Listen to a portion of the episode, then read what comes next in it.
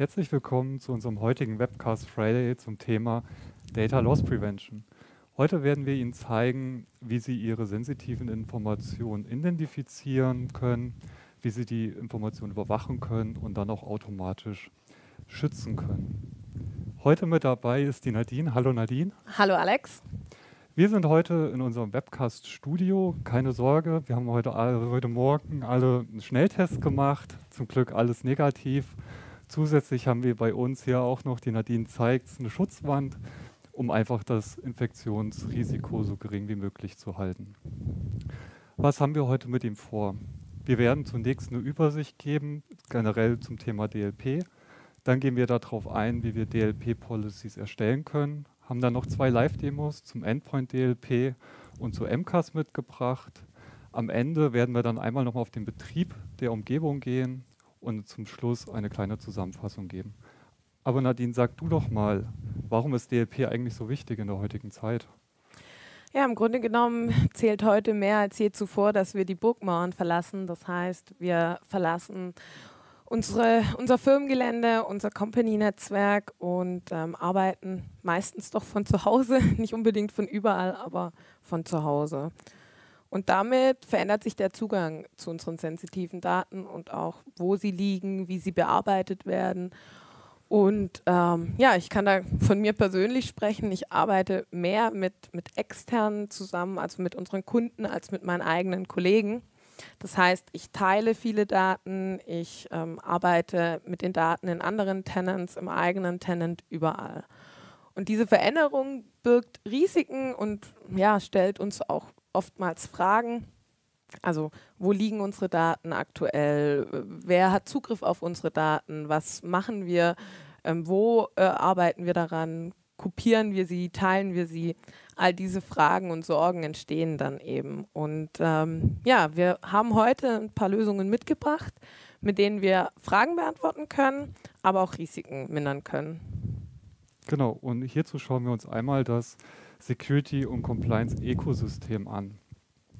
Das heißt, wenn wir Data Loss Prevention betreiben wollen, also den Schutz von unseren Dokumenten, ist die Basis dafür immer Microsoft Information Protection. Das heißt, mit MIP können wir unsere Dokumente identifizieren und klassifizieren und im Endeffekt dann auch schützen. Das wird über Labels und Label Policies abgebildet. Sie sehen links und rechts daneben Defender und Insider Risk Management. Nadine, magst du noch mal einen kurzen Überblick über den Microsoft 365 Defender geben? Ja, da sind wir ähm, im Security-Bereich von Microsoft Ecosystem. Und der Microsoft Defender beinhaltet diverse Security Tools, zum Beispiel den Defender for Endpoint, der heute ganz wichtig ist und auch ähm, die Basis von vielen Prevention-Techniken sein wird. Daneben gibt es noch einen Defender for Office, ähm, der ganz viel im Bereich äh, Communication, Collaboration abdeckt, hauptsächlich so die E-Mail Security. Und ähm, Defender for Identity, was in der Regel oder was ähm, den Schutz von Identitäten und Entitäten im On-Premise Active Directory ähm, monitort und uns alarmieren kann. Und der, die andere Kachel, Insider Risk Management, da sind wir im Compliance-Bereich. Ähm, das ist auch noch ein recht neues Produkt. Soll darum gehen, Insider Risks zu erkennen und zu mitigieren. Das klingt im ersten Moment ein bisschen nach bösartige Mitarbeiter entdecken. Es soll aber auch ganz besonders ähm, ungewollte äh, ähm, Aktivitäten aufspüren. Also ich habe aus Versehen Daten freigegeben, die ich gar nicht hätte freigeben sollen oder ich habe aus Versehen viele Daten gelöscht. Ähm, das soll aufgedeckt werden und dann auch behandelt werden können. Ja, ein Beispiel dazu ist ja noch das, wer überwacht den Admin eigentlich? Ne? Genau, ne? richtig. Wer überwacht den Admin, ja. Genau, und jetzt kommen wir zum heutigen Thema eigentlich Data Loss Prevention. Und das Schöne hierbei ist, das Ökosystem oder durch das Microsoft Ökosystem können wir alle Informationen aus den Tools zusammenfügen und darauf entsprechende Policies einrichten. Wir können die Labels aus dem MIP benutzen, wir können Sensitivity Types, Info, äh, Types benutzen und darauf dann Actions und das Reporting bauen. Wir hatten eben kurz angesprochen, dass MIP die Basis ist und aus dem Grund wollen wir uns das einfach nochmal ein bisschen genauer anschauen, weil das nachher auch in unseren Demos immer wieder gezeigt wird und wir darauf einfach aufbauen. Was ist MIP? MIP ist quasi die Datenklassifizierung. Hierzu haben wir zwei Möglichkeiten. Entweder das manuelle Labeling, das heißt, viele kennen das schon, unsere Kunden. Man macht einen Office-Client zum Beispiel auf, wie zum Beispiel Word, und hat dann einfach die freigegebenen Labels und kann so das Dokument entsprechend klassifizieren. Eine weitere Möglichkeit ist das Auto-Labeling. Das heißt, hier können wir zum Beispiel auf Basis der Sensitivity Type Information, wie zum Beispiel Kreditkarteninformationen, automatisch Labels anwenden. Die Labels an sich können alle entweder verschlüsselt werden oder nicht. Das ist immer Use Case abhängig mhm. und diskutieren wir meistens mit unseren Kunden dann. Und was jetzt ganz interessant ist, ist dieses Unified Labeling. Das heißt, wir können diese Labels, die wir erstellen, sowohl für Files und E-Mails benutzen. Das heißt, wie gesagt, im Word-Client, im E-Mail-Client wie Outlook, aber auch auf Groups und Sites. Das heißt, hier können wir einfach sagen, wir haben Label streng vertraulich und hier dürfen zum Beispiel keine ex, äh, externen Gäste in unser Teams reinkommen. Was auch relativ neu ist, ist Azure PureView. Das ist, dass man quasi in Azure SQL-Datenbanken auch mit einem Sensitivity-Type versehen kann. Und wir hatten eben schon das Ökosystem angesprochen. Das können wir jetzt alles in unseren Endpoint-DLP-Settings verwenden. Das heißt, wir können diese Informationen sowohl in Office 365 verwenden, wie Teams oder SharePoint, genauso aber auf unseren Endgeräten, die wir jetzt zum Beispiel aufstehen haben, oder auch in MCAS. Äh, Endpoint DLP und MCAS werden wir gleich nochmal auch in der Live-Demo zeigen. Aber zunächst einmal würde Nadine euch kurz zeigen, was eigentlich eine DLP-Policy ist und wie die aufgebaut ist. Ja, ähm, Data Loss Prevention basiert eigentlich darauf, dass wir sämtliche Aktivitäten ähm, die mit Files passieren. Also File werden gespeichert, erstellt, sie werden geteilt, dass wir das alles monitoren können. Das konnten wir bisher auch schon ähm, durch unser Audit-Log im Office 365 und jetzt können wir das auch auf den Endgeräten durch Endpoint DLP. Und neben diesem ganzen Monitoring können wir dann mit Policies auch ähm, ja, Aktionen, die wir nicht wollen. Also das Freigeben von Daten, das Drucken von Daten oder das Hochladen in ungewünschte ähm, SAS-Anwendungen können wir damit dann auch verbieten. Das machen nachher die DLP-Policies. Dazu bekommen wir, wenn so eine Policy nachher greift, ähm, Alerts, also Warnungen, können anschauen, was ist passiert, müssen da nicht das Log durchforsten, sondern können wirklich ähm, bei einem Event ähm, reingehen und schauen, was passiert ist. Und wenn wir es mitbekommen, können wir natürlich auch ähm, die Sachen ähm, mitigieren und rückgängig machen. Ein weiterer Vorteil ähm, von, von dem D Data Loss Prevention im Microsoft-Ökosystem ist, dass die End-User eine integrierte ähm, Experience haben. Das heißt, die Benachrichtigungen sind in, vom Windows-System, die sind gewohnt, ähm, solche Benachrichtigungen zu sehen oder die sind direkt im Edge-Browser integriert ähm, und wir können sie sogar anpassen. Das heißt, die, die Kollegen, die dann betroffen sind nachher beim Files uploaden, ähm, die können wir ganz äh, ja, firmenspezifisch auch dann ansprechen und ihnen sagen, was sie falsch gemacht haben. Sehr, sehr cool. Aber bevor wir ähm, diese Policies anlegen und ähm, dann loslegen und uns äh, sicher sind, dass unsere Daten da sind, wo sie sind, müssen wir einige Requirements erfüllen. Und Alex, du hast eine Liste mitgebracht. Äh, ich hoffe, dass wir sie vollständig zusammengetragen haben. Ja, ähm, das heißt, auch im Vorfeld zur Vorbereitung unserer Demo ähm, gibt es immer wieder Änderungen und wir haben jetzt die aktuellen Requirements einfach mal aufgeschrieben und hier auf eine Folie zusammengepasst ähm, oder zusammengefasst. Ähm, Endpoint DLP und MCAS braucht man eigentlich eine E5-Lizenz oder zumindest das Compliance Add-on. In der E3-Lizenz ist das manuelle Labeling mit dabei, was wir vorhin auch kurz in MIP besprochen haben und DLP für die Office 365 Services. Alles, was darüber hinausgeht, braucht man eigentlich schon die E5 oder zumindest die Compliance Add-on Lizenz. Leider ist es auch nicht so, dass wir jetzt sagen, okay, wir starten einfach damit, wir machen jetzt eine kurze Endpoint Policy und dann sind unsere Geräte geschützt, sondern wir haben auch noch ein paar Requirements auf unseren Endpoints. Das heißt, wir brauchen einen AAD-Join oder einen Hybrid-Join an der Stelle. Wir müssen Microsoft Defender for Endpoint onboarden. Das sehen wir nachher auch noch mal ganz kurz, wie das funktioniert. Wir brauchen Windows 10 in, mit dem Bild 1809. Hierbei ist aber auch wichtig zu sagen, immer die Docs-Artikelseite checken. Es gibt teilweise KBs, die nachinstalliert werden müssen, damit DLP auf dem Endpoint auch funktioniert. Weiterhin muss die Real-Time Protection und das, und das Behavior Monitoring enabled sein. Das dient einfach dafür, dass wir dann auch mitbekommen, was passiert auf dem Client, welche Files werden geöffnet etc. Und abschließend brauchen wir noch den Chromium Edge Browser, weil der der einzigste ist, der diese DLP-Policies an der Stelle unterstützt. Jetzt könnte natürlich schon wieder die Frage kommen, ja, was mache ich, wenn ich einen Google Chrome Browser drauf habe? Ist das auch unterstützt? Darauf gehen wir auch gleich nochmal ein. Da haben wir dann auch entsprechende Maßnahmen, wie wir das dann quasi umsetzen können. Ähm, es gibt auch noch ein paar To-Dos im Compliance-Portal. Das heißt, wir müssen da das Device-Monitoring aktivieren. Wir sehen das nachher auch nochmal in, äh, in der Demo. Wir brauchen die entsprechenden Labels oder Infotypes, auf Basis dieser wir die entsprechenden Policies einstellen können. Ähm, deswegen auch vorhin dieses Fundament. Ja, wir müssen irgendwelche Informationen haben, auf die wir unsere Policies dann auch scopen können. Ja, und die Permissions, Global Admin, Security oder Compliance Admin braucht man dafür, um das alles entsprechend einzustellen. Ähm, Bevor wir jetzt starten und uns die Demo richtig mhm. angucken, wollen wir Ihnen jetzt noch einmal kurz zeigen, wie so eine DLP-Policy aufgebaut ist und was man dabei vielleicht schon vorab beachten sollte. Genau. Ähm, die Data Loss Prevention Policies, die wir anlegen können, die ähm, konfigurieren wir gleich im ähm, Compliance-Portal, also unter compliance.microsoft.com.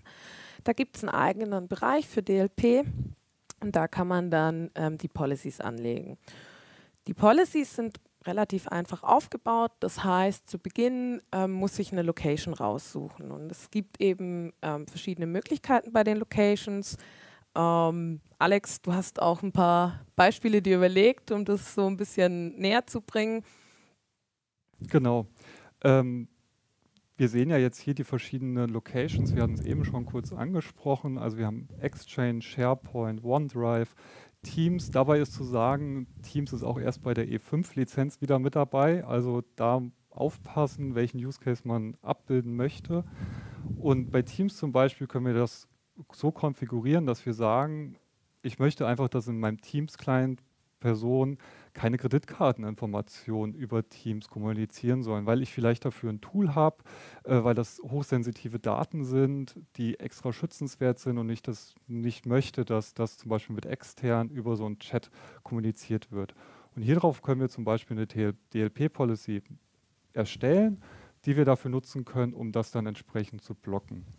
Ein anderer Use Case könnte sein, ich habe mein Windows 10 Gerät und möchte jetzt zum Beispiel, dass meine Benutzer zwar die Möglichkeit haben, Google Mail zu benutzen, ich aber nicht möchte, dass meine streng vertraulichen Dokumenten in Google Drive, in Gmail etc. hochgeladen werden können. Also wir haben darüber einfach viel mehr die Möglichkeit zu sagen, wir geben dem Benutzer mehr Freiheiten aber das, was wirklich schützenswert ist, das verbieten wir einfach, weil schützenswerte Dokumente zum Beispiel über OneDrive oder SharePoint dann entsprechend geteilt werden sollen an der Stelle. Genau. All diese Aktionen und Bedingungen, die du gerade erwähnt hast, die pflegen wir nachher in den Rules. Und zwar kann eine Data Loss Prevention Policy, nachdem wir einen Speicherort, eine Location ausgewählt haben, eine Rule oder mehrere Rules enthalten. Und in diesen Rules ist dann genau das, was du erwähnt hast, diese, diese Use Cases. Das heißt, wir ähm, schauen uns an, bei welchen Bedingungen, also bei einem Sensitivity-Label oder bei einem gewissen Content, ähm, die Regel nachher greifen soll. Und ähm, wenn diese Regel dann zugreift, was dann passieren soll. Da können wir dann ähm, das Ganze auditieren, äh, die Aktion. Wir können die Aktion blockieren oder wir können die Aktion zunächst mal blockieren und dem User die Möglichkeit ähm, geben, das Ganze noch zu überschreiben. Ja, dass der User sagen kann, nee, ich muss das aber trotzdem machen. Da können wir dann noch Feinheiten einstellen. Also wenn der User sagt, ich weiß es besser, ich muss das tun, dann kann, muss er zum Beispiel eine Begründung dafür angeben. Oder wir lassen uns alarmieren. Und all diese Feinheiten sind dann so ja, zusätzliche Optionen, die wir anlegen. Ähm, wir haben dafür noch ein paar ähm, ja, zusätzliche Settings, die schauen wir uns gleich mal an. Also wann ist was verboten, wann ist was erlaubt. Das lässt sich am besten, glaube ich, im Demo-Tenant zeigen. Wichtig ist ähm, für die Übersichtlichkeit nachher, dass man sich ähm, nicht alles in eine Regel packt und auch nicht alles in eine Policy packt. Das wird nachher extrem unübersichtlich. Ähm, das sehen wir gleich nochmal, wenn es oder später eigentlich erst, wenn es ähm, um die Alerts geht. Ja, da kommt das dann alles wieder. Und die Beschreibung nicht vergessen, weil sonst am Ende keiner mehr weiß, was wir eigentlich genau. konfiguriert haben. Aber wir haben eben schon viel darüber gesprochen. Ich glaube, wir gehen jetzt einfach mal ins Portal, Nadine. Mhm, da lässt sich am besten. An, genau, wir so eine Policy einrichten können. Ja, da lässt sich glaube ich, auch am besten erklären. Ich bin jetzt hier im Compliance-Portal, also unter compliance.microsoft.com und ich bin gerade nur in den Settings vom äh, Compliance-Portal. Denn hier ist äh, die erste Requirement, von der du gesprochen hast, nämlich das Device Onboarding im Compliance Center. Grundsätzlich ist das Device-Onboarding im Compliance Center abgedeckt durch ähm, ein Onboarding zum Microsoft Defender for Endpoint. Das heißt, wenn ich im ähm, MDE meine Devices habe, sehe ich sie hier auch. Es gibt aber noch einen zusätzlichen Button und das ist hier ähm, das Turn-on Device Monitoring. Das heißt, wenn ich hier das Device Monitoring anschalte, dann sehe ich erst alle wichtigen Daten, alle Aktivitäten. Dann wird erst mit dem Compliance-Portal kommuniziert. Das steht jetzt bei uns, sieht man gerade auf Turn-off-Device-Monitoring, das bedeutet, es ist gerade angeschalten. Und ähm, damit haben wir schon mal grundsätzlich die Daten im Compliance-Portal verfügbar und können Insider Risk Management machen, Data Loss Prevention machen, all die Tools, die wir eben hier drin finden. Dann ähm, gibt es unter Solutions eben diesen Bereich Data Loss Prevention. Ähm, unter Solutions finden sich auch die ganzen anderen Produkte, also MIP, ähm, Insider Risk Management ist auch alles hier drin. Und bevor wir jetzt Regeln anlegen, würde ich sagen, schauen wir uns noch die Endpoint DLP Settings an, denn ähm, in den Regeln werden wir nachher verschiedene Aktionen blockieren. Und ähm, welche Aktionen blockiert werden, ist dann hier in den DLP-Settings als Basisliste sozusagen hinterlegt. Es ist ein bisschen tricky, Alex. Wir haben echt auch schon drüber gesprochen ja. und uns überlegt, wie gehen wir hier am besten ran, denn wir haben teilweise nur ähm, die Möglichkeit, eine Blocklist anzulegen und teilweise kann man sich entscheiden zwischen Block und Allow-List. Und ähm, das bedarf dann einfach Use Case bezogener guten Planung, denn wenn das mal eingestellt ist und man merkt dann nach der fünften DLP-Policy, okay, so war es eigentlich nicht geplant, kann man echt wieder zurückrudern und das ist ziemlich aufwendig. Wir haben ähm, ein paar ja, ganz spannende Settings, durch die ich durchgehen würde. Wir haben die Unallowed Apps. Das heißt, hier kann ich Apps ähm, verbieten. Aber ich verbiete sie ja nicht vollständig, sondern ich verbiete sie nur hinsichtlich ähm, einer Aktion, auf die eine Data Loss Prevention Policy greift. Ja. Das heißt, wenn wir jetzt hier was eintragen, bei uns im Demo-Tenant ist das jetzt Notepad, ähm, dann läuft die Anwendung noch auf dem Client. Die ist funktional, äh, man kann sie benutzen. Man wird immer erst dann geblockt, wenn so eine DLP-Policy greift. Ja. Ähnliches gilt auch für die Unallowed Bluetooth Apps. Das heißt, hier haben wir eine reine Blocklist. Der Browser and Domain Restriction Bereich ist auch ganz spannend. Du hast vorher ähm, über den Edge Chromium gesprochen. Genau. Und hier ist der Workaround, den du angesprochen hast. Ja. Ähm, willst du es nochmal kurz wiederholen, was wir da gemacht haben? Warum hier Browser eingetragen sind? Ja, genau. Sehr gerne, Nadine. Und wir haben jetzt hier gleich hier oben wie quasi bei Notepad gesagt, okay, diese Browser dürfen weiterhin auf dem Endgerät verwendet werden, aber wir können später auf Basis dieser Browser sagen, dass bestimmte klassifizierte Dokumente nicht verwendet werden dürfen. Mhm. Microsoft hat auch eine Vorauswahl. Wenn die Nadine jetzt oben auf Add, äh, Add or Edit geht, sehen wir, wir haben eine spezielle Vorauswahl, die wir jetzt benutzen können. Wir haben aber auch noch eine zweite Möglichkeit, Nadine, zu schauen, welche Browser eigentlich aktuell eingesetzt werden. Ne? Genau. Ich nutze dafür immer das Software Inventory vom Defender for Endpoint. Ich meine, er reportet mir eh schon alle ähm, Applikationen, die verwendet werden. Und wenn ich dort dann was Auffälliges sehe, kann ich es hier noch mit eintragen. Das ist ganz geschickt. Gut, dass wir wieder in dem Ökosystem uns bewegen. Genau, genau. Und der zweite Punkt, den die Nadine vorhin angesprochen hat, ist, die sind die Service Domains und hier haben wir diese Allow or Block List. Das heißt, wir müssen uns vorher entscheiden, wollen wir sagen, wir erlauben nur die folgenden Domänen oder sagen wir, wir blocken die folgenden Domänen. Wir können hier leider keine Kombination aus mhm. dem Setting machen, dass wir sagen, okay, wir haben spezielle, die wir erlauben und dann blocken wir welche, sondern hier muss man sich vorher Gedanken machen, was möchte ich. In unserem Fall haben wir jetzt gesagt, äh, wir blocken Google Drive und Google Mail an der Stelle und wir sehen dann nachher auch in unserer Demo, wie sich das dann auswirkt. Das heißt, wir können weiterhin diese Domain auf, äh, Domains aufrufen, wir können aber auch hier wieder spe spezielle Inhalte nicht hochladen. Genau. Und diese Settings sind wirklich eng verbandelt, denn wenn wir eine Service-Domain blockieren, dann kann der Edge das Ganze für uns ausführen. Das heißt, ich nutze einen Edge Chromium Browser und ähm, möchte eine ähm, geblockte Service-Domain ähm, nutzen mit sensitiven Daten, dann wird das im Edge Chromium Build-in geblockt. Die anderen Browser haben aber diesen Build-in-Block nicht und deswegen nehmen wir als Workaround ähm, die Unallowed Browsers. Diese beiden Funktionen gehören auch in der DLP-Policy nachher zusammen. Und ähm, dann ist der Chrome genauso in diesem Case geblockt, wie der Edge ähm, geblockt ist. Ja, ich würde sagen, dann gehen wir doch direkt mal in eine Policy rein und schauen uns an, genau. wie wir die konfigurieren können. Ähm, ich nehme jetzt tatsächlich einfach mal diese hier. Ähm, wir haben jetzt äh, ein paar Policies vorbereitet. Das liegt daran, dass wir ähm, eine Weile brauchen, bis die nachher auf dem Client auch greifen. Äh, das geht nicht ad hoc. Also eine Stunde muss man schon warten, ja. Und deswegen haben wir die jetzt vorbereitet, gehen sie aber nochmal Stück für Stück durch. Zu Beginn Name auswählen und hier wirklich überlegen, die Naming Convention aufzubauen, dass der Name nachher ähm, Sinn ergibt für die, die es benutzen.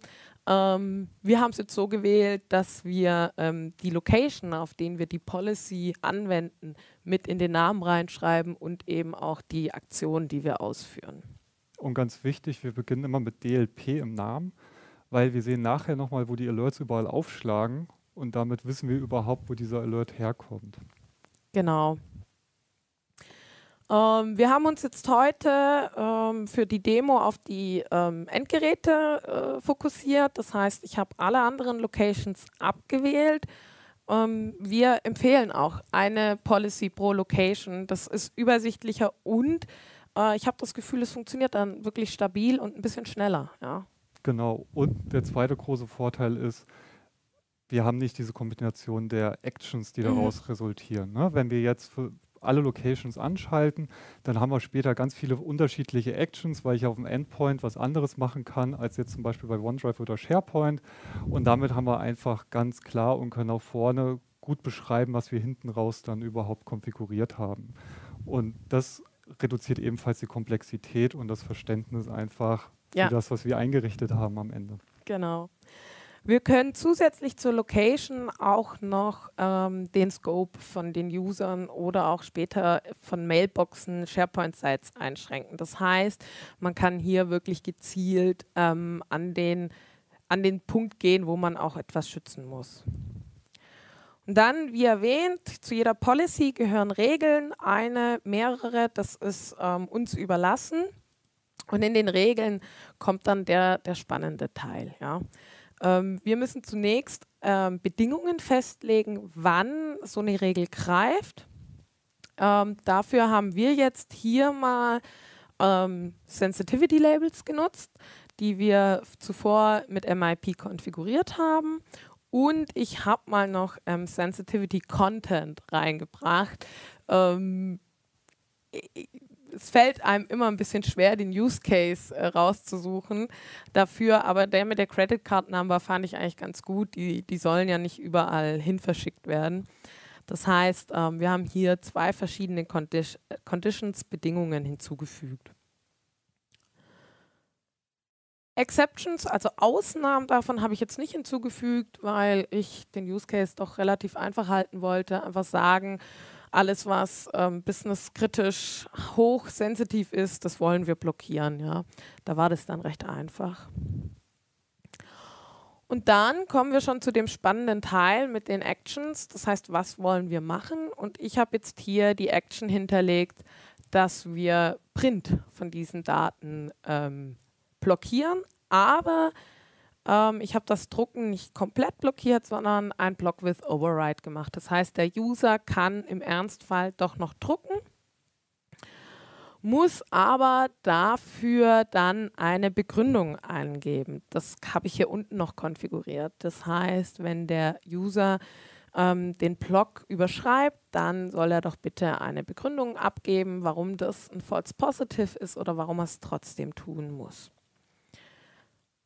Sinn macht es dann, wenn wir sagen, der User darf darüber hinweg sich oder frei entscheiden, was er tut, dass wir dann ein Alerting nutzen, dass wir uns informieren lassen, wann so eine DLP-Regel überschrieben wurde durch den Benutzer. Und ähm, hier können wir dann ähm, einmal die Alerts im Dashboard anschalten. Das heißt, wir bekommen sie im Compliance-Portal, im DLP haben wir die Liste aller Alerts, aber auch in anderen Portalen kriegen wir die Alerts. Und ich kann dann aber auch zusätzlich noch sagen, okay, ich möchte noch eine E-Mail bekommen an verschiedene Admins. Ähm, ich möchte jeden Match zu dieser DLP-Regel als Alert bekommen oder nur, wenn es mehr als 15 sind. Also hier bin ich, bin ich ganz frei. Und ja, wenn wir dann so eine Regel erstellt haben, können wir sie ähm, speichern. Dafür gibt es drei Punkte. Also einmal, und das empfiehlt die Microsoft auch immer, äh, zuerst mal im Testmodus laufen lassen und ähm, mit Policy-Tipps arbeiten, ähm, ausprobieren ähm, und später anschalten. Äh, ich habe sie ja schon getestet, deswegen steht die jetzt auf Yes, äh, sofort anschalten oder man legt sie noch gar nicht an, auch, also man legt sie zwar an, aber sie ist noch gar nicht an, auch nicht im Testmodus, sondern bereitet einfach nur mal vor. Ja, das ist so der grobe Aufbau einer ähm, DLP-Policy. Wir haben jetzt noch eine weitere mitgebracht und zwar für die Browser. Ähm, das ist hier Block Upload from Sensitive Data. Da sind wir eigentlich ähnlich vorgegangen. Wir haben gesagt, alles, was sensitiv ist, also in, in einem, einem, entsprechenden Label zugehörig ist, das blocken wir für ähm, die Service Domains und die Browser. Und das nochmal zur Erinnerung haben wir ja hier konfiguriert. Das heißt, ich sollte jetzt in meinem Google Chrome, äh, im Google Chrome diese sensitiven Daten nicht mehr verwenden und natürlich auch nicht ähm, bei äh, Drive, Google Drive. Und ähm, um das Ganze mal zu testen, haben wir noch ähm, einen Client mitgebracht. Ich habe hier ein ähm, File schon mal erstellt. Das File ist, wie man hier sieht, MIP gelabelt als confidential. Somit sollte ich mit diesem File jetzt keine Actions ausführen, die verboten sind. Und dafür nehme ich das File einfach mal und ziehe es in Google Drive rein und dann kommt schon die Meldung, dass das Ganze nicht erlaubt ist. Wir haben hier versucht, ähm, eine Action auszuführen, die nicht erlaubt ist und ähm, der Upload funktioniert dann auch nicht. Wenn wir jetzt aber kein geschütztes Dokument haben, wird der Upload funktionieren. Richtig? Genau, ich habe ähm, noch ein zweites Dokument da. Ähm, ich wollte noch den Unterschied zeigen. Dieses Dokument hier ist Business gelabelt, also öffentliche Daten. Und ähm, damit ich den Use Case rund zeigen kann, ähm, bin ich noch hergegangen und habe die Business-Daten äh, so eingestellt, also alles, was Business gelabelt ist, ist erstmal blockiert, aber der User kann sich drüber hinwegsetzen. In der Regel ähm, braucht man das bei Public oder Business Data nicht unbedingt, aber ähm, damit man es hier sieht, ähm, habe ich mir gedacht, machen wir das so. Das heißt, der User versucht wieder was hochzuladen und ähm, diesmal bekommt er auch noch eine Meldung, aber er kann sich zu einem Override entscheiden. Und siehe da, das File ist im SAS-Service von Google gelandet. Genau, und die Actions sehen wir ja dann auch quasi im Reporting später. Genau, richtig? genau. Dass genau. der Benutzer das dann quasi bewusst überschrieben hat. Richtig. Ich habe noch einen weiteren äh, Step, den ich auf dem Client gerne zeigen würde. Und zwar haben wir uns jetzt im Edge bewegt und ähm, die, ja, die User-Benachrichtigung war built-in. Das war ganz nett. Aber wie gesagt, wir haben ja auch noch den Google äh, Chrome. Das ist ein anderer Browser, der ist nativ nicht so unterstützt. Und hier sehen wir jetzt die andere Alternative. Das heißt, nicht mehr der Browser warnt mich, ähm, dass ich etwas nicht tun darf, sondern das Betriebssystem warnt mich hier. Also das ist eine Windows 10 Build-in-Warnung. Ja, und auch sehr schön, dass er unten sagt, bitte probiere es mit Microsoft Edge, der uns sogar noch einen Hinweis gibt, genau. äh, was er benutzen soll, ähm, sozusagen. Jetzt sehen wir, alles ist hier auf Englisch. Ist das bei Default so oder kann man die Sprache auch ändern? Wie verhält sich das? Die Sprache ist immer abhängig vom Betriebssystem des Clients. Das heißt, habe ich ein englisches Betriebssystem, kriege ich die Fehlermeldungen auch in Englisch, bei Deutsch in Deutsch. Ähm, da können wir keine Settings machen, das ist einfach so. Okay. Mhm. Genau, wir können noch ganz kurz, weil du es erwähnt hast, in die Alerts reinschauen. Da sollten jetzt auch Alerts angekommen sein. Ja, die sind jetzt noch nicht da, die sehen wir wahrscheinlich so in fünf Minuten, aber ich habe es heute Morgen, wie man sieht, nochmal getestet. Oder nee, gestern habe ich es getestet. Da sieht man dann, ähm, was, was passiert, wenn so ein Alert stattfindet. Wir haben nachher noch ein paar ähm, Worte fürs Operations und auch fürs Alerting. Deswegen ähm, machen wir erstmal weiter. Wir haben noch weitere Sachen, die wir blocken können. Perfekt. Dann vielen Dank für die erste Demo, Nadine. Ähm, was ich Ihnen jetzt hier noch mitgebracht habe, ist so ein paar Key Findings. Das heißt, wenn Sie mit Endpoint DLP starten, worauf sollten Sie einfach achten? Der erste Punkt sind die Service Domains. Machen Sie vorher ein genaues Bild. Was wollen Sie erreichen? Was ist Ihr Schutzziel? Und wollen Sie mit einer Blacklist oder einer Whitelist arbeiten? Das, der zweite Punkt ist, vorher sich Gedanken zu machen, wie soll ich meine Naming Convention machen und wir empfehlen immer eine Policy für eine Location. Das einfach so ein bisschen im Hinterkopf behalten, wenn man damit beginnt, weil später das anzupassen, wir haben es als vierten Punkt, es dauert. Ne? Also ich weiß nicht, ja. wie viele Tassen Kaffee wir getrunken haben und gewartet haben, bis die Policies dann wieder gezogen haben. Also hier muss man sagen, ähm, vorher sich die Gedanken zu machen und dann am besten die Policy auch so zu implementieren, wie sie später sein soll, kann viel Zeit retten einfach an der Stelle. Wir sind vorhin schon auf die Anforderungen eingegangen. Also aktivieren Sie das Device Monitoring, schauen Sie, dass Ihr Endpoint aktuell ist, dass Office-Version unterstützt wird, dass die KBs installiert sind, weil sonst wundert man sich, warum es nicht funktioniert, weil man meint, die Policy passt und die stimmen dann auch, wie man sie implementiert hat, aber halt einfach so ein paar Anforderungen noch an den Client da waren. Und äh, zu guter Letzt ist das Alerting. Wichtig hierbei ist, wir gehen später nochmal tiefer drauf ein, trotzdem möchte ich es hier noch einmal an der Stelle kurz erwähnen. Wir haben eben den Alert im Compliance Center gesehen. Was aber interessant ist, und deswegen auch die Naming Convention, die Alerts tauchen auch im Security Center auf. Und wenn Sie jetzt schon zum Beispiel eine Betriebsmannschaft haben, die sich mit Incidents im Security Center und mit Alerting beschäftigen und Sie starten jetzt ein zweites Projekt und richten DLP-Policies ein, mhm. kann das sehr überraschend für die Kollegen werden. Das heißt, da einfach darauf achten, dass auch die Kollegen entsprechend informiert sind und sich nicht wundern, woher auf einmal diese ganzen Alerts kommen und die Kollegen dann entsprechend informiert sind. Genau, und es ist auch immer hilfreich, wenn der Alert einfach einen passenden und aussagekräftigen Namen nachher hat ähm, und man nicht erst wieder in die Detailansicht rein muss und gucken muss, was ist da überhaupt passiert. Genau.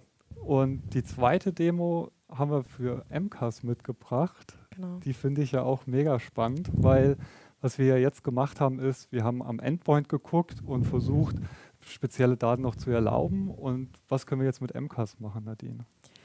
Ja, also wie du so schon sagst, wir haben uns jetzt stark auf den Client fokussiert, dass die Daten auf dem Client bleiben, beziehungsweise nicht irgendwohin ab hochgeladen werden. Ähm, ich habe aber zu Beginn gesagt, wir machen uns noch mehr Sorgen. Ja? Ähm, gerade das File-Sharing, das ja heute super einfach ist. Ich gehe, ich lege Dateien ab, rechte Maustaste teilen und dann äh, kann ich das teilen an wen auch immer ich möchte. Ähm, je nachdem natürlich auch, wie strikt der Tenant eingestellt ist, aber ich kann relativ viel tun. Und ein anderes Thema ähm, ist sicherlich auch ganz oft Shadow IT. Das heißt, ähm, ja, wenn man dann doch zu spät ist mit der Einführung von modernen Tools, haben die User vielleicht schon was anderes gefunden und nutzen gar nicht die Tools, die wir im Ökosystem bereitstellen und die wir ja auch schützen. Und ähm, damit würde ich ganz gerne anfangen. Ich habe nämlich in MCAS die Möglichkeit, ähm, ein, ähm, zu schauen, welche SaaS-Anwendungen werden benutzt. Ich kriege die Daten wie immer von meinem Endgerät, also vom Defender for Endpoint, auch hier wieder Integration, das ist wirklich das Stichwort schlechthin im Ökosystem. Und ich kann dann sehen, welche SaaS-Anwendungen genutzt werden. Und das ist jetzt hier relativ langweilig in unserem Demo-Tenant. Es sind ganz viele Microsoft-Services dabei. Aber ich sehe zum Beispiel auch durch meine Demos, äh, durch meine Tests in Vorbereitung zu dem Webcast, dass Gmail benutzt worden ist. Ähm, ich sehe dann auch, wie viele ähm, Daten dahin abgeflossen sind. Und ähm, das habe ich jetzt auch schon mal vorbereitet. Ich habe ein bisschen versucht, ähm, SaaS-Anwendungen zu nutzen, die nicht so beliebt sind im Firmenumfeld, also zum Beispiel Dropbox. Ähm, Zoom habe ich mal genutzt. Äh, ich war mal auf den klassischen Social Network Seiten und ähm, dann taucht das hier auf. Und ich kann dann ähm, hergehen und diese Apps ähm, blockieren oder erlauben. Ähm, erlauben heißt äh, dann eine Sanctioned App und blockieren heißt, ich ähm, versehe die App mit dem Unsanctioned Tag. Das sieht man hier jetzt ganz gut mit dem roten Stopp. Ja.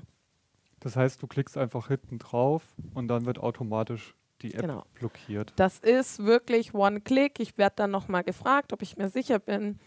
Ähm, und dann ist die App nachher blockiert, ja. Kann ich das auch irgendwo überprüfen? Also wo wirkt sich das aus, aus wenn ich so eine App blockiere? Also wo, sehe, wo, ich kann ich, wo kann ich das überprüfen eigentlich? Ich weiß, ich wiederhole mich, aber es ist einfach immer der Defender for Endpoint. Das wird nachher im Defender for Endpoint als Indicator angelegt, als Custom Indicator ähm, und wird dann dort blockiert und ich kann mich sogar wieder alarmieren lassen darüber.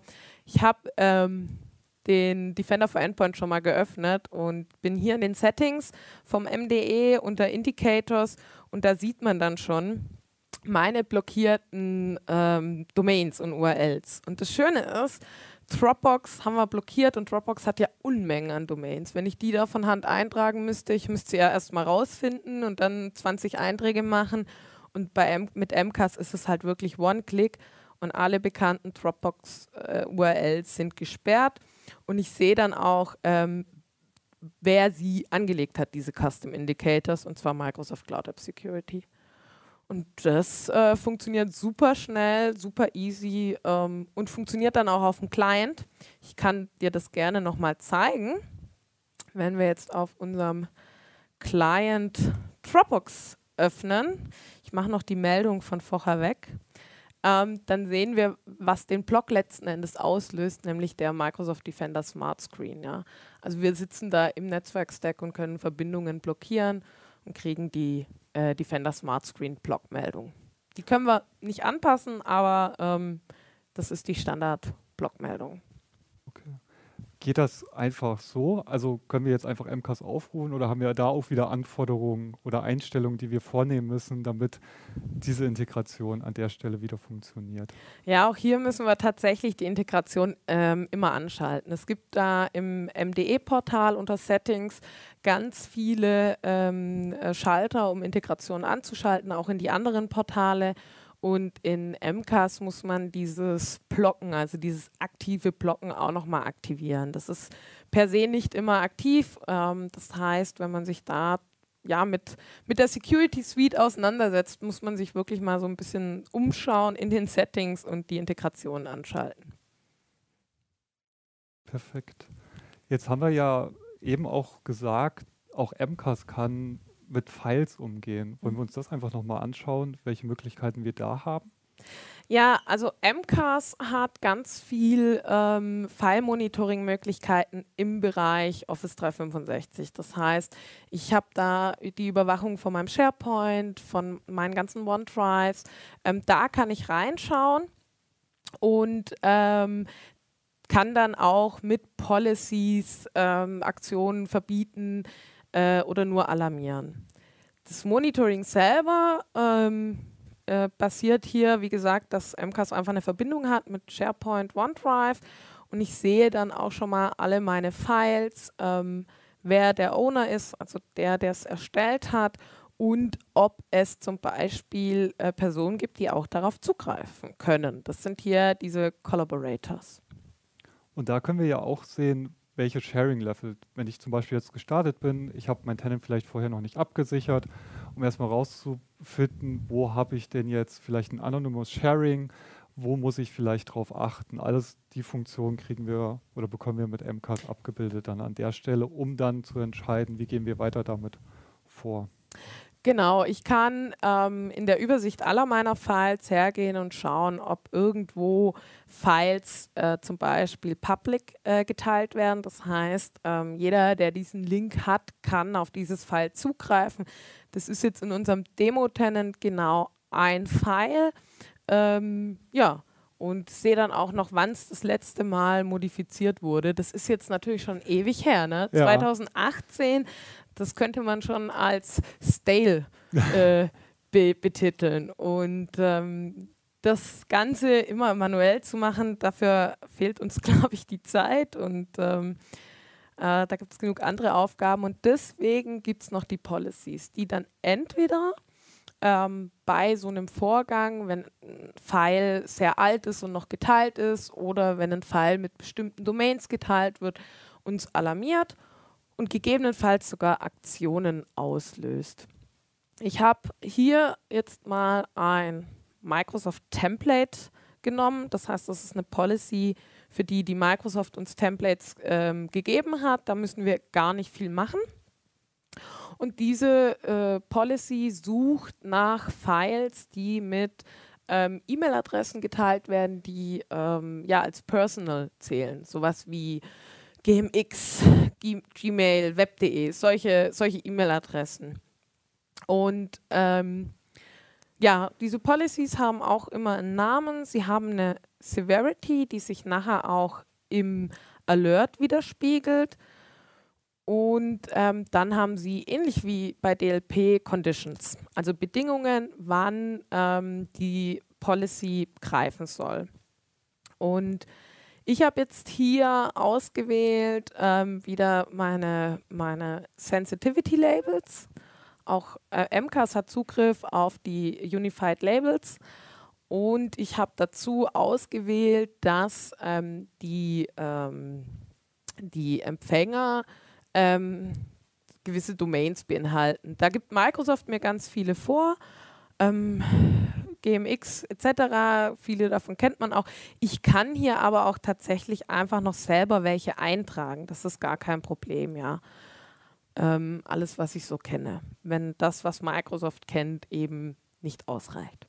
Und die Liste wurde ja auch quasi mit generiert mit Empfehlungen oder mit Daten, die schon mhm. Tenant drin sind. Das genau. heißt, wenn ich Domänen habe oder private Accounts, ähm, wo ich das heute schon sehe, kann ich da einfach auch mal durchscrollen und gucken, wo haben denn meine Benutzer eigentlich überall so E-Mail-Adressen angelegt? Genau. Wo möchte ich vielleicht, dass da nicht die hochkritischen Daten ja. liegen? Mit wem habe ich denn schon alles äh, Files geshared? Die Domains tauchen hier natürlich dann auf.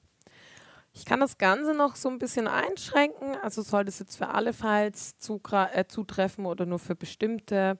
Ähm, das kann ich, wie gesagt, noch einschränken. Und dann komme ich eigentlich schon zu dem Part, ähm, Warnungen auslösen, Aktionen lostreten die Warnungen. Ähm, ich kann klassisch eine Warnung generieren, die landet dann in den Portalen, äh, in unserem Alert-Dashboard. Oder ich kann sie auch nochmal speziell als E-Mail versenden an gewisse Empfänger. Ähm, ich kann sie sogar an Power Automate weiterleiten und dann automatisieren. Ich habe in MCAS auch die Möglichkeit, Aktionen durchzuführen. Die, diese Governance Actions, die gibt es dann halt für OneDrive und SharePoint. Also auf dem Endgerät kann ich jetzt hier nicht aktiv werden. Dafür brauche ich einfach die Endpoint DLP wieder. Genau, das so ähm, als File Policy. Ähm, damit ist eigentlich nachher alles abgedeckt. Also ich habe die Geräte auf meinem Kla äh, ich habe die Daten auf meinen Geräten geschützt und lasse sie dort und ich kann dafür sorgen, dass die Daten im Tenant bleiben beziehungsweise den Tenant ähm, so verlassen, wie ich das gerne hätte. Ja, aber ein, eine Sache müssen wir, glaube ich, noch betrachten. Mhm. Die externen Gäste, ne? weil die mhm. haben ja wahrscheinlich gar kein Endgerät von uns. Stimmt, die werden einfach eingeladen. Und jetzt haben wir ja den Zugriff oder die Möglichkeit, unseren internen Mitarbeitern eingeschränkt, würde ich sagen, oder wir geben Guidelines, was sie dürfen, was sie nicht mhm. dürfen, aber der Externe darf ja in unserem Szenario aktuell gefühlt noch alles. Haben wir ja. da auch Möglichkeiten, das irgendwie zu regulieren, um dem Gast nicht mehr Rechte einzuräumen als unseren internen Mitarbeitern? Ja, Alex, ich glaube, du machst es jetzt noch ein bisschen kompliziert, aber ich muss noch mal ein Produkt äh, in den Raum werfen. Das nennt sich dann Conditional Access mit äh, Session Control. Das heißt, ich kann äh, mit Conditional Access und Session Control wird MCAS in so eine Verbindung mit eingebaut. Und durch MCAS, was dann ja als Art Session Broker Proxy fungiert, kann ich dann ähm, in die Session eingreifen und sagen, wenn du von einem firmenfremden Gerät kommst, dann kannst du gewisse Daten nicht downloaden. Und dann ähm, kommen die sensitiven Daten nicht auf dieses private oder ja, firmenfremde Gerät, sondern verbleiben im Tenant. Und auch hier kann ich dann mir echt überlegen, muss ich das für alle Daten machen oder nur für diese ja, 10 Prozent an, an wirklich kritischen Daten. Sehr, sehr cool. Das heißt, wir können darüber ja dann auch den Zugriff unseren eigenen Mitarbeitern geben, mhm. dass wir private Endgeräte erlauben, genau. aber weiterhin unsere hochsensitiven Informationen einfach schützen an der Stelle. Genau, genau. Also wir können wirklich Gästen und auch Mitarbeitern viel Freiheiten geben. Ähm, jeder kennt das Szenario, dass die Mitarbeiter auch mal von zu Hause kurz in die E-Mails reinschauen oder in die Teams-Nachrichten, in den Kalender. Ähm, das können wir gefahrlos dann ähm, anbieten und müssen eben diese 10 Prozent an, an, an sensitiven Informationen, die können wir schützen und zwar die ganz besonders und den Rest eben angemessen zum Risiko. Ja, Nadine, vielen Dank für die Demo. Ähm, ich möchte an der Stelle jetzt einfach nochmal unsere Key Findings auch zu dem MCAS Use Case einfach zeigen. Ähm, was Sie einstellen müssen, ist einmal der Defender for Endpoint, die äh, Integration mit MCAS, das Activate App and Access Enforcement müssen Sie einschalten und das File Monitoring, wenn Sie all die Features nutzen wollen, die wir eben gezeigt haben. Ein spannender Punkt bei MCAS sind die Apps. Das heißt, wir können wirklich sehen, welche Apps benutzen die Mitarbeiter heute schon, was ich vielleicht gar nicht weiß, mhm. was äh, überhaupt in meinem Unternehmen aktuell aufgerufen wird. Und aber auch der Cloud App Katalog. Das heißt, da sehe ich einfach, welche Apps von Microsoft zum Beispiel vorgegeben sind. Die kann man mal durchscrollen und kann mal schauen, was ich blockieren oder erlauben möchte. Wir gehen nachher noch ein bisschen drauf ein. Wir sagen bei MCAS, keep your data in your tenant. Das heißt, mit MCAS erreichen wir eigentlich, dass wir den Zugriff auf sensitive Dokumente, Inhalte einschränken können. Wir können das Sharing einschränken und zwar viel granularer als über zum Beispiel eine Office Endpoint DLP Policy. Ähm, der letzte Punkt, wieder das Alerting. Auch MCAS, äh, haben wir eben gesehen, generiert Alerts. Und hier auch wieder spannend, die Alerts, die wir im MCAS machen, tauchen auch wieder im Security Center auf. Und jetzt haben wir eigentlich eine runde Story hier ähm, um das ganze Thema, weil am Endeffekt alles läuft im Security Center wieder zusammen. Genau. Und das bringt auch die perfekte Überleitung zu unserem vorletzten Punkt Operations. Und jetzt zeige ich Ihnen einmal noch mal ganz kurz, wo Sie die Reports sehen. Das heißt, wie können wir das aktuelle ähm, Verhalten quasi uns anschauen. Und hier haben wir verschiedene Möglichkeiten. Wir haben einmal Microsoft Information Protection. Das sind quasi unsere Labels, unsere Files selbst. Hierbei ist zu sagen, das ganze Reporting läuft aktuell auch noch im Azure Portal, weil da wurde ja früher noch die klassischen AIP-Labels konfiguriert. Das Ganze ist jetzt oder wandert wird migriert, ist gerade so ein bisschen in Development. Ja, ähm, manche Punkte gibt es hier, manche gibt es da, ähm, ins Compliance Center rüber. Ähm, ganz klar ist aber die Strategie von Microsoft, dass irgendwann alle Reports im Compliance Center landen und ich da dann sehe, wie sie meine Daten klassifiziert, welche DLP-Policies mhm. habe ich, wie oft ist so eine Policy angeschlagen, etc. pp. Und auf der anderen Seite fürs Reporting, was wir auch gut nutzen können, das haben wir eben auch in der Demo gezeigt, ist, wir haben die Files, wo wir uns mal das Sharing angucken können oder auch die Apps, die aktuell schon benutzt werden an der Stelle. Und gefühlt haben wir den ganzen Tag jetzt über ähm, die Incidents geredet und die Alerts. Und deswegen stellt die Nadine euch jetzt noch einmal ganz kurz vor, wie gehen wir denn überhaupt mit den Alerts um? Genau, also wir haben die Alerts zwar pro Solution, dann auch im Bereich der Solution. Ich habe im DLP-Bereich ein Alert-Dashboard, ich habe im MCAS-Alert-Dashboard. Äh, das ist ziemlich anstrengend und das führt dazu, dass eigentlich alle immer sagen, wie viele Portale muss ich jetzt kennen, wie viele Bookmarks brauche ich, um, um nachher mich um meine Alerts zu kümmern. Ähm, das hat die Microsoft auch erkannt und sie bietet uns jetzt die Möglichkeit, die Alerts zum einen ähm, in, immer im gleichen ähm, Setup zu sehen. Das heißt, sie sind alle gleich aufgebaut. Ich kann mich da einfach gewohnt da drin bewegen. Ich weiß, ähm, die Manage-Optionen sind immer gleich. Die, ich, ich komme in der Alert-Page gut zurecht, weil die Übersicht gleich aufgebaut ist. Und alle Alerts, äh, die ich im M365-Bereich in irgendeiner Art und Weise generiere, landen nachher im Microsoft 365 Defender, also im security.microsoft.com. Und dort können wir sie dann gesamtheitlich managen. Wir können sie uns zuweisen, wir können sie untersuchen, wir kriegen die ganzen Informationen, die zu dieser Warnung geführt haben und können dann nach einer entsprechenden Untersuchung den Alert schließen. Ähm, die Alerts müssen aber teilweise angeschalten bzw. konfiguriert werden. Das habe ich vorher in der ähm, Data Loss Prevention Policy gezeigt und in MCAS muss man sie eben auch erstmal ähm, konfigurieren. Das heißt, hier ein bisschen drauf achten, was brauche ich nachher, was möchte ich sehen, anschalten. Brauchen wir noch eine extra E-Mail für Low Alerts vielleicht nicht. Da reicht es, wenn man irgendwie einmal am Tag ins Dashboard guckt. Und bei High Severity Warnungen möchten wir vielleicht noch eine E-Mail-Notifizierung haben oder einen Anruf oder ähnliches. Das muss man sich aber tatsächlich ein Stück weit konfigurieren und dann selbst wahrscheinlich auch wieder eine Strategie überlegen, wie man damit genau. umgeht. Und was dabei auch wichtig ist, jedes Unternehmen hat ein anderes Schutzziel. Ja. ja kein Unternehmen ist da gleich. Jeder hat eigene Anforderungen, mhm. die da erfüllt werden sollen. Mhm. Und da haben wir halt in der Kombination, glaube ich, einen guten Einblick und eine gute Möglichkeit, diese Ziele von den Unternehmen einfach zu erreichen an der Stelle. Genau.